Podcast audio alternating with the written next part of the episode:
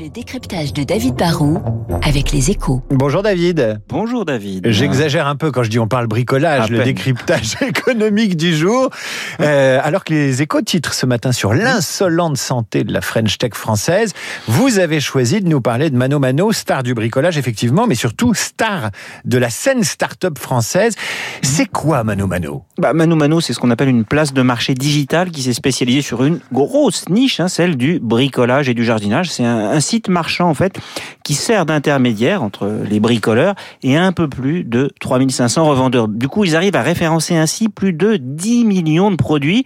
Ils ont le plus vaste des catalogues et comme ils ont plein de fournisseurs qui se livrent à une guerre des prix en direct et, et permanente, bah, ils ont de quoi attirer 7 millions de clients par mois qui recherchent une offre à la fois très large et des prix très bas et eux se rémunèrent en vendant des services et en prélevant des commissions au passage. Alors pourquoi sont-ils à la une aujourd'hui?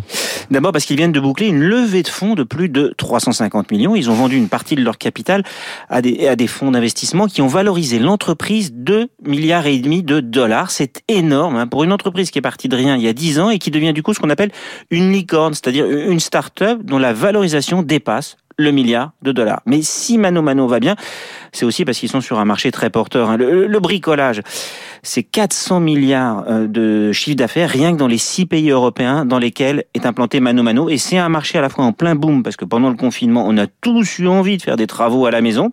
Et enfin, c'est un marché qui se digitalise. On prend tous de plus en plus l'habitude de commander des outils et des matériaux par Internet. Ça veut dire que Mano Mano, qui a vu son volume d'affaires doubler l'an dernier à plus de 1 milliard d'euros, peut encore continuer de croître pendant des années à un rythme très très soutenu. Mais le succès n'est pas garanti pour autant, dites-vous. Ah bah non David, hein, avec tout l'argent qu'ils lèvent, ils vont quand même pouvoir embaucher 1000 personnes de plus pour accélérer encore leur croissance. Ils ont une vraie expertise dans le digital, qui est le segment, je vous l'ai dit, en très nette croissance, et ils ont plein d'opportunités à saisir.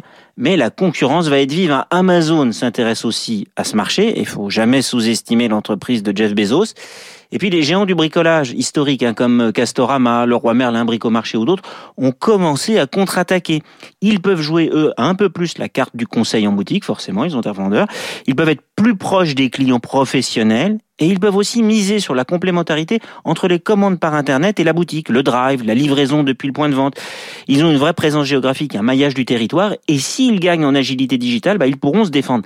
La vérité, c'est que Mano Mano va pas tuer la concurrence, mais ils peuvent quand même prendre une part du gâteau plus grosse dans les années qui viennent auprès de tous les bricoleurs du dimanche ou de la semaine. Quand je pense que je les ai vus pitcher Mano Mano devant Jacques-Antoine Grangeon, le patron de, vente privée, et le président, le directeur général Mhm. de la FEVA, de la Fédération de- des- Commerce du commerce en ligne, Oui, il y a cinq ans, vous vous rendez compte, c'était Fallait presque... prendre des parts à l'époque, David. hein. Bah, mais je suis nul en part, moi. Merci, David Barou. À demain pour un autre décryptage écho. Dans un instant, bah, c'est la météo.